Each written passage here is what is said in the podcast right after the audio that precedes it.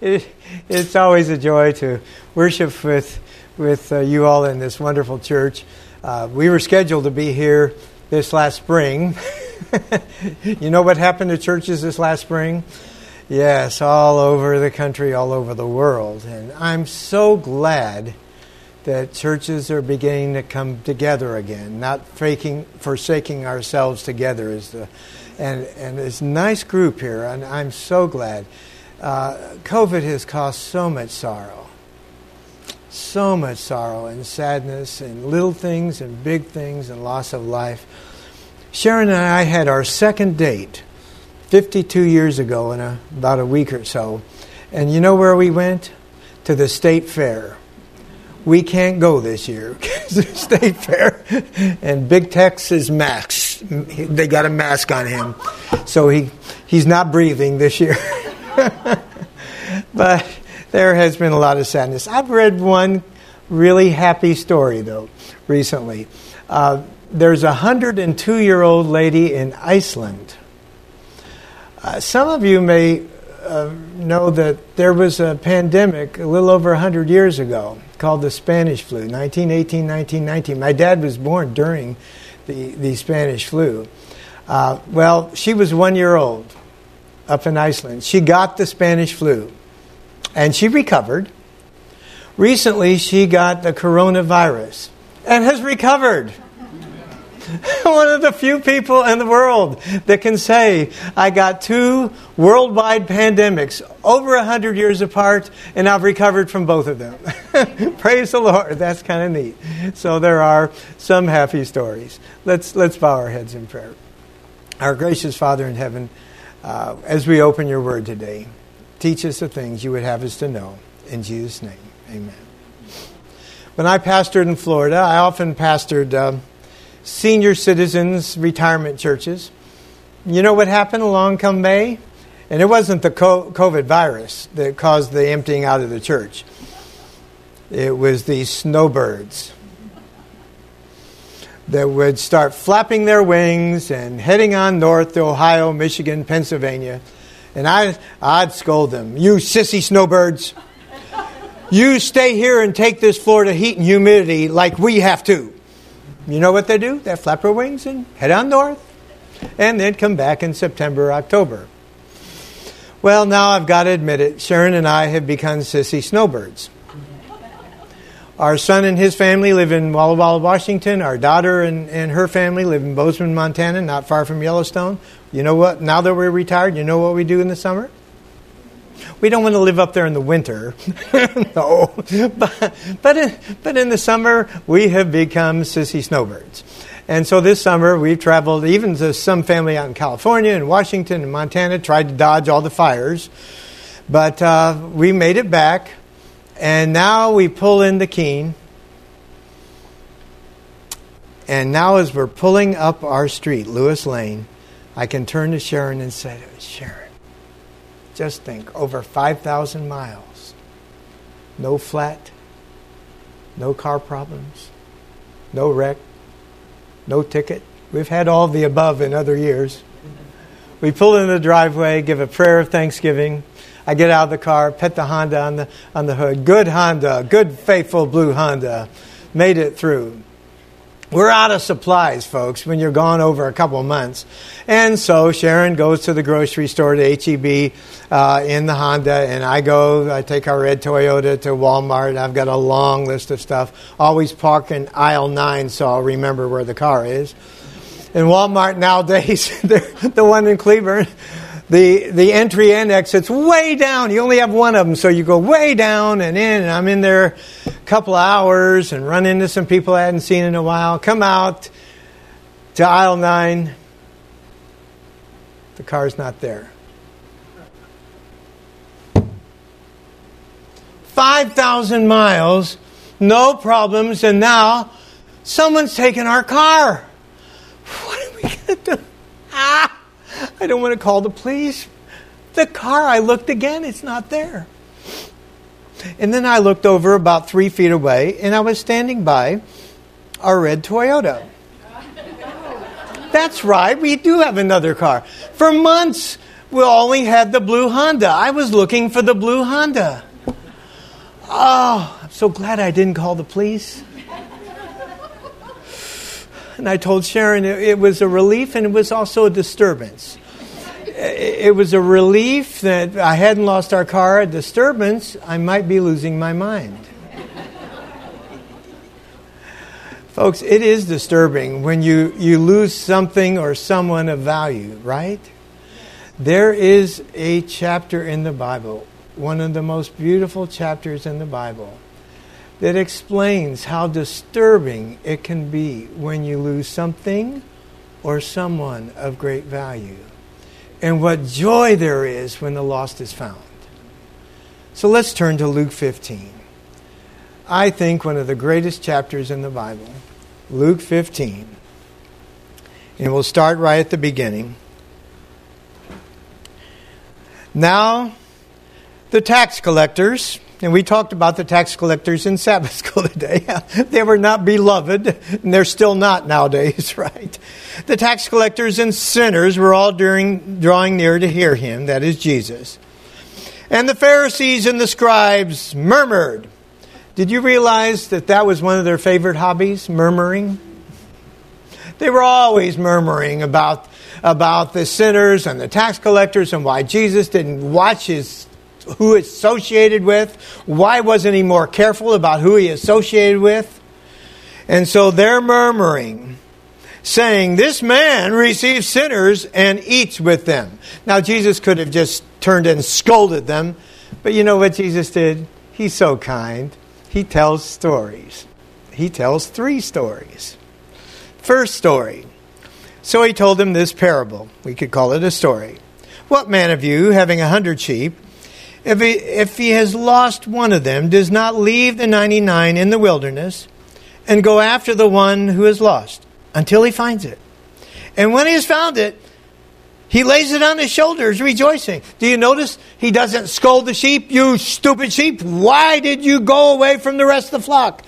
Hit the sheep, he doesn't do that. What's he do? He picks him up. I don't know how heavy the sheep were, but he picks him up, puts him on his shoulders, rejoicing. And when he comes home, he calls together his friends and his neighbors, saying to them, Rejoice with me, for I found my sheep which was lost. Just so I tell you, there will be more joy in heaven over one sinner who repents than over 99 righteous persons who need no repentance. There's joy in heaven when one returns, one is found. One shepherd was once asked, How do sheep get lost? He said, That's easy. They nibble themselves lost. He said, What? Yeah, they nibble themselves lost. They get in a, all this food that is grass and they start nibbling and they go more and they take their eye off the shepherd. They're so focused on eating the needs that they have that they take their eye off the shepherd and before you know it they're lost. Could we do that too? Could we nibble ourselves lost?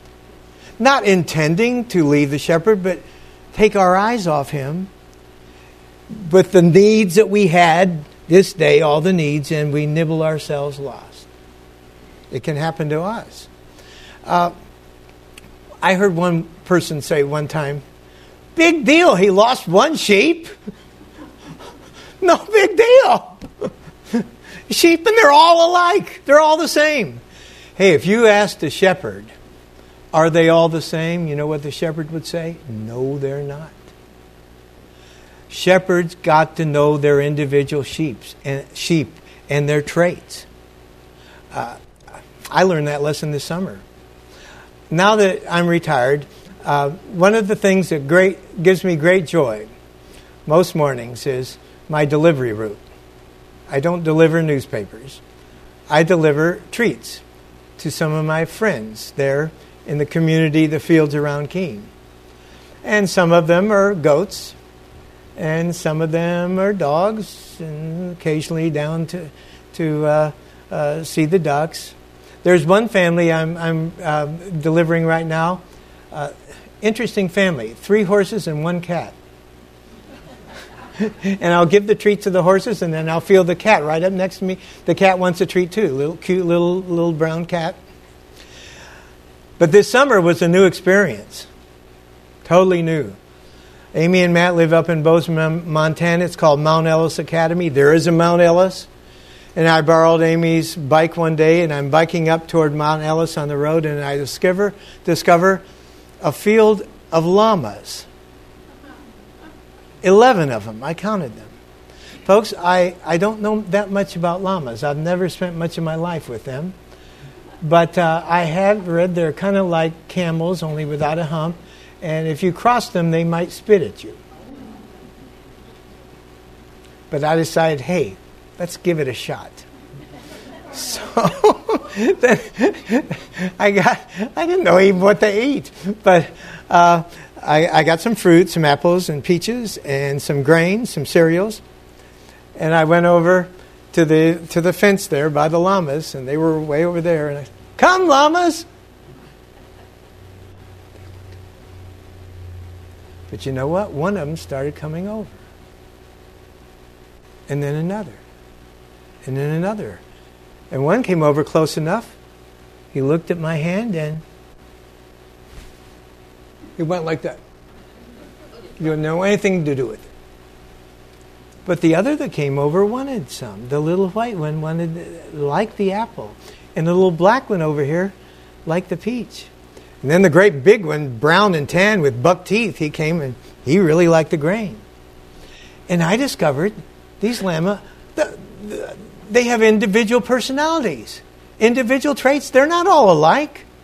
In fact, I've brought our grandson. See, watch the different llamas as they come or don't come. Some would always stay back. They're individuals. I think Jesus taught this parable to teach us that all sheep aren't alike sheep are significant because they have individual personalities. So are llamas and so are people. They're significant. They're not all alike. And you know what? Not one of them spit at me. Not one. Jesus told another parable. I think he told this. Jesus was being balanced here. He, he, he wants a parable for the women. Okay? And so now he tells another one. Verse 8 Or what woman, having ten silver coins, if she loses one coin, does not light a lamp and sweep the house and seek diligently until she finds it. And when she's found it, she calls together her friends and neighbors, saying, Rejoice with me, for I've found the coin which I'd lost. Just so I tell you, there is joy before the angels of God over one sinner who repents. And again, I've heard people say, Big deal. she loses one coin. So what? You know, she had nine it wasn't just the face value of the coin. When you read different commentaries about this, this coin well could be a very special coin. A coin that she, perhaps she got as a gift from a friend for her birthday or a special occasion. It wasn't just the face value of the coin, it was that that coin in itself was special and significant. Let me show you something.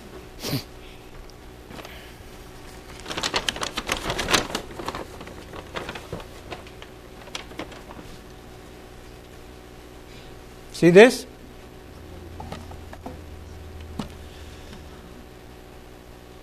It's Sharon's dress. It doesn't fit her anymore. she got it when she was three. Her grandmother made it special for her. Smocking, that's and absolutely detailed needlework. I can't even imagine. Spent hours and hours making this for her, and then another one for her sister. Here's Sharon when she's three years old, and her sister wearing these dresses. These are very special, unique things that she values. Now, folks, I know we shouldn't get too attached to things, and I know we won't take things with us to heaven. But I believe Jesus told this story to say that, yes, things can be significant if they have some sentimental value. And I, I want to tell you, folks, if we had a fire in, in, our house, this is one of the first things we go for to, to rescue. It really would over some chair, you know, that doesn't have a lot of meaning. So I think Jesus told this story to let women know and let men know that sometimes, yes, things can be significant. There's nothing wrong with that. Yeah, we're not going to take them to heaven, but they're significant as we are significant, not just another coin. Then Jesus told another story. And Jesus said, There was a man who had two sons. And the younger of them said to his father, Father, give me the share of property that falls to me. You notice he doesn't even say please. He just says, Give me my share. And the father divided the living between them. And notice what he does. He doesn't just give it to the son that asked, he also gives to the older son. The elder son, the firstborn, would get a double share in those days.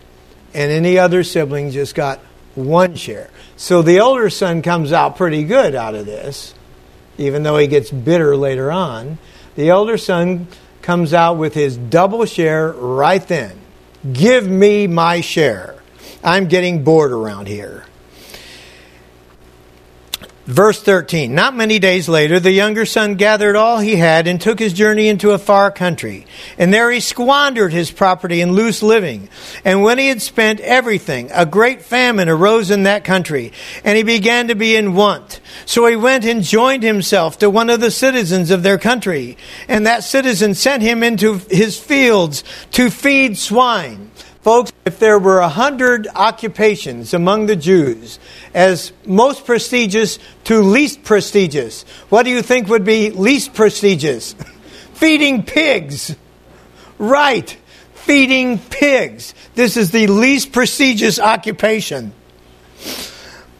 Verse 16.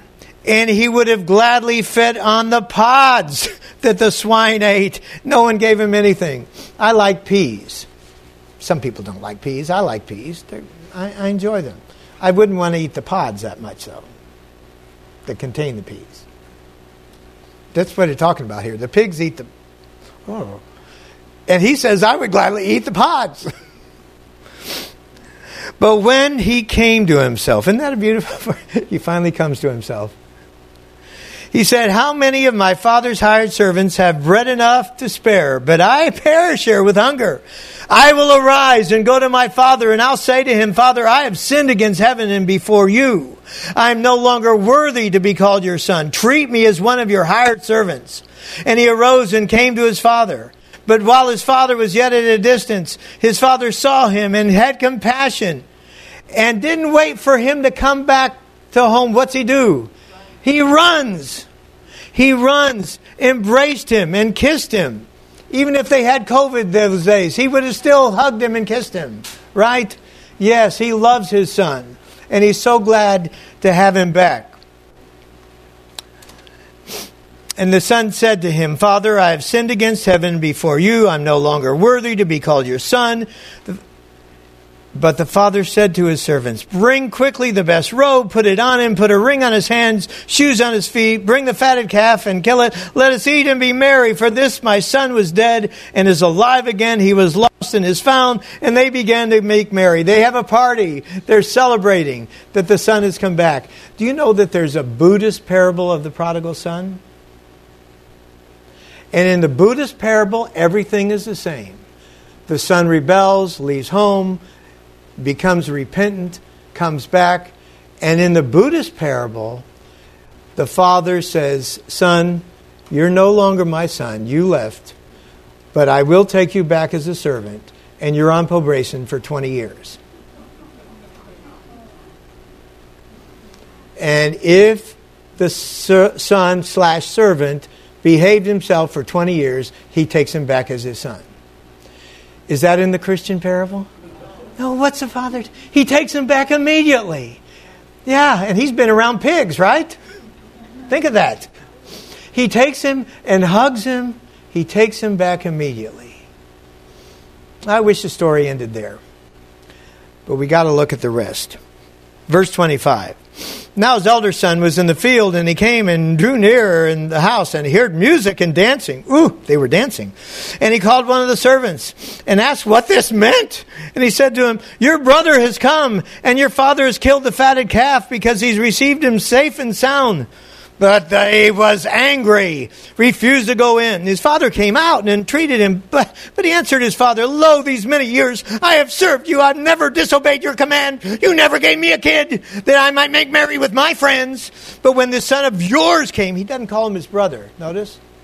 This son of yours comes, who has devoured your living with harlots.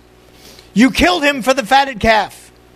And he said to him, Son, you're always with me, and all that is mine is yours. It was fitting to make merry and be glad, for this your brother, not just my son, your brother was dead, and his life he was lost and is found. Get over it. This is your brother. Take him back. Welcome him back. He somehow, maybe because he got a double share, I don't know, he gets a superiority complex that he's somehow better this summer, uh, Lori told you about her grandchildren. Well, we spent some time with our grandchildren too. We have four of them two in Walla Walla, two in Bozeman, but for a while we had them all together. Oh, it was great. Uh, and one evening uh, we're driving, uh, Sharon and I are driving. We have Sylvie, she's the youngest. She's five. She's in the car seat in the back. And so I'm driving, and I, I turn to Sharon. I say, Sharon, we have the cutest most adorable children. And then we hear a little voice from the back seat, especially me. especially me. Well, we had a hard time not laughing. We try to hold, control ourselves. Um, and we didn't scold her. You know, we can overlook it for a five year old, especially me. But this older son had the especially me syndrome. And he kept, kept it as an adult, right? And Jesus is talking to the Pharisees of all ages and times. Love those ones that have wandered and come back. Now, who is Jesus in these, in these parables? Who's, who's he trying to reach? He tells these stories. Who do you think he's trying to reach? I think he's trying to reach those who have wandered from the Lord. Some intentionally, some non intentionally, but have wandered from the Lord. And I'm sure in this church there are some who have wandered from the Lord through the years. And what's a lesson for all of us? That welcome them back. Welcome them back. Keep loving them.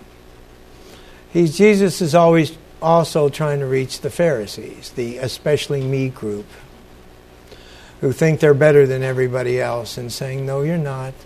I love you all. You're all my children. But you know a group who I is often overlooked that I think Jesus is trying to reach here? It's grieving parents. Grieving parents. Through the years, as an academy chaplain and a college counselor, and even now, as I visit some retired people, I had one this week, a dear lady in her 90s, grieving that her son had left the Lord, had left the church, hadn't left the family. Sometimes they leave the family too. And Jesus is trying to, to reach the grieving parents of all ages, of all times.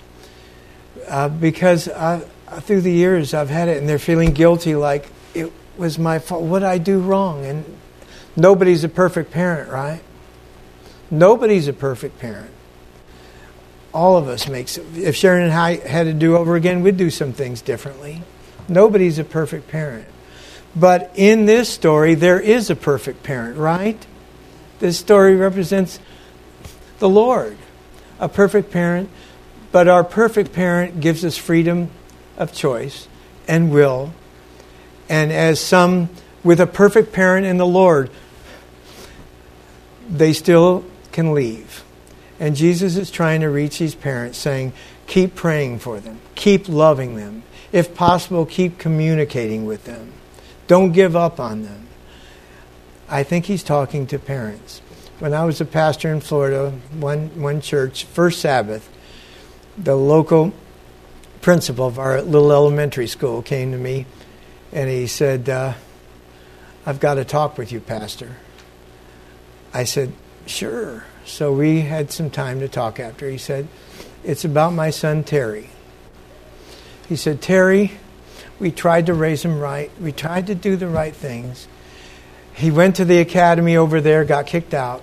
Now he's back home. He won't go to church. And he's gotten into smoking and drinking. And I don't know what to do with him. And I hadn't been a parent yet at that point. I said, Well, I'll pray for him. He said, Can you, can you do something else besides pray for him? Said, Well, I'll, I'll pray for him. And I said, Does he like to do anything besides smoke and drink? And, and he said, Yes, he, he likes to play tennis. I said, oh, oh, yeah, I like to play tennis. I'll, I'll call him up and see. So I called up Terry. I said, I understand you like to play tennis. He said, Yeah, I like to play tennis. I said, You want to play sometime? He said, Sure. So he went out to the tennis court. I noticed immediately he had a very unorthodox game. For one thing, you're supposed to, when you receive a serve, stand back of the service box. Let the ball bounce and return it. He stood in the service box. And as my balls would come in the air, now that's not how I learned to play tennis, folks. And, and, yet I thought, well, this is not the time for a lecture about proper tennis.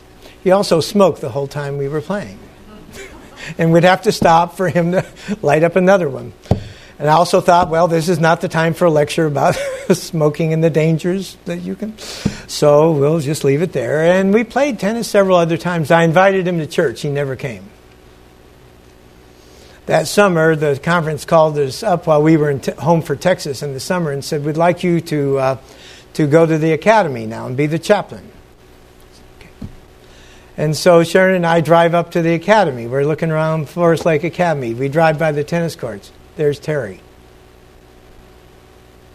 playing tennis, still cheating. Oh, still in the service box, but but he wasn't smoking.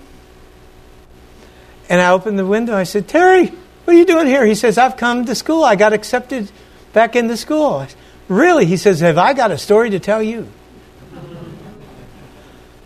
I said, Yeah, I'll be interested to hear.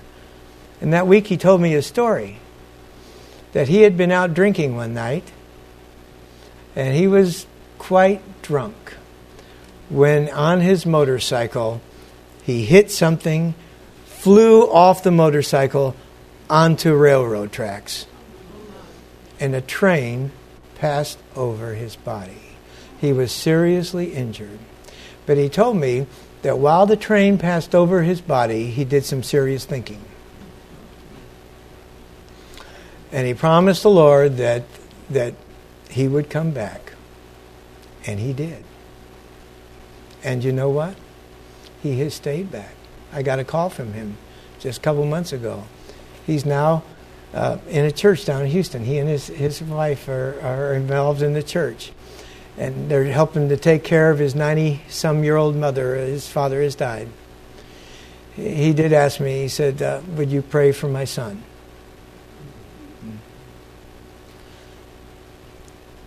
He wandered away.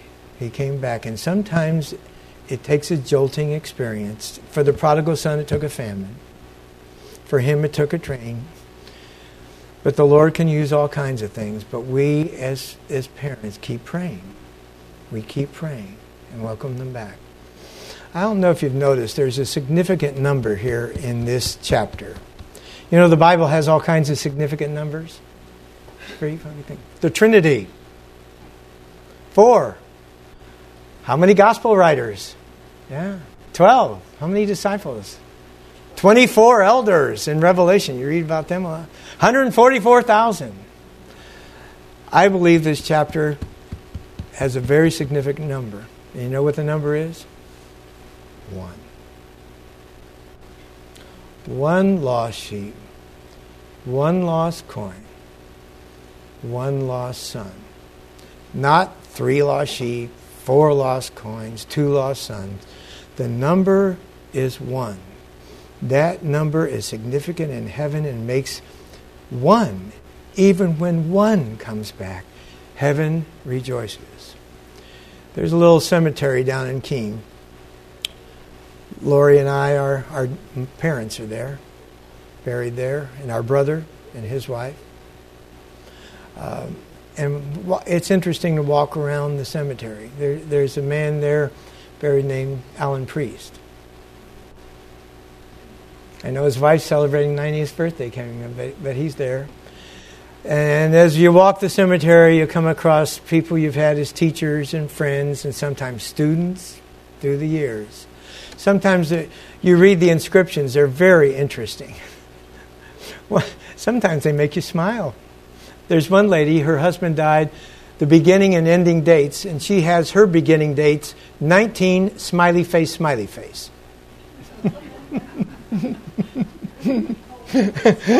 she only wants people to know the century she was born, not the year. Nobody's to try to find out how old she is. and there it is, engraved for good 19 smiley face, smiley face. There is one inscription that just arrests you just stuns you. Because what it says is this there are millions of children in the world, it's true, but there was only one of you. And to those parents who had loved and lost that little, yeah, sure, there are millions of children in the world, it's true, but there's only one of that special one they loved and lost. The great message of Luke 15 is that God has billions of children in the world, it's true, but there's only one of you. There is only one of you. There's never been anyone like you, never will be again. Jesus would have left heaven to come down just for you, just for me. And if you happen to have wandered away from the Lord, never forget that the Lord is there standing with arms wide open to welcome you home. Or welcome any of us home. Because there's only one of you and me. Let's pray. Gracious Father in heaven, we're so thankful that the Son came to himself and realized what real joy is all about, and that is living with the Lord, living close to home. And Lord, I pray that if any have wandered, eh, any in this church have wandered away, help us never to forget that there's only one of us, only one of each one of us, and the Lord wants us back. In Jesus' name, amen.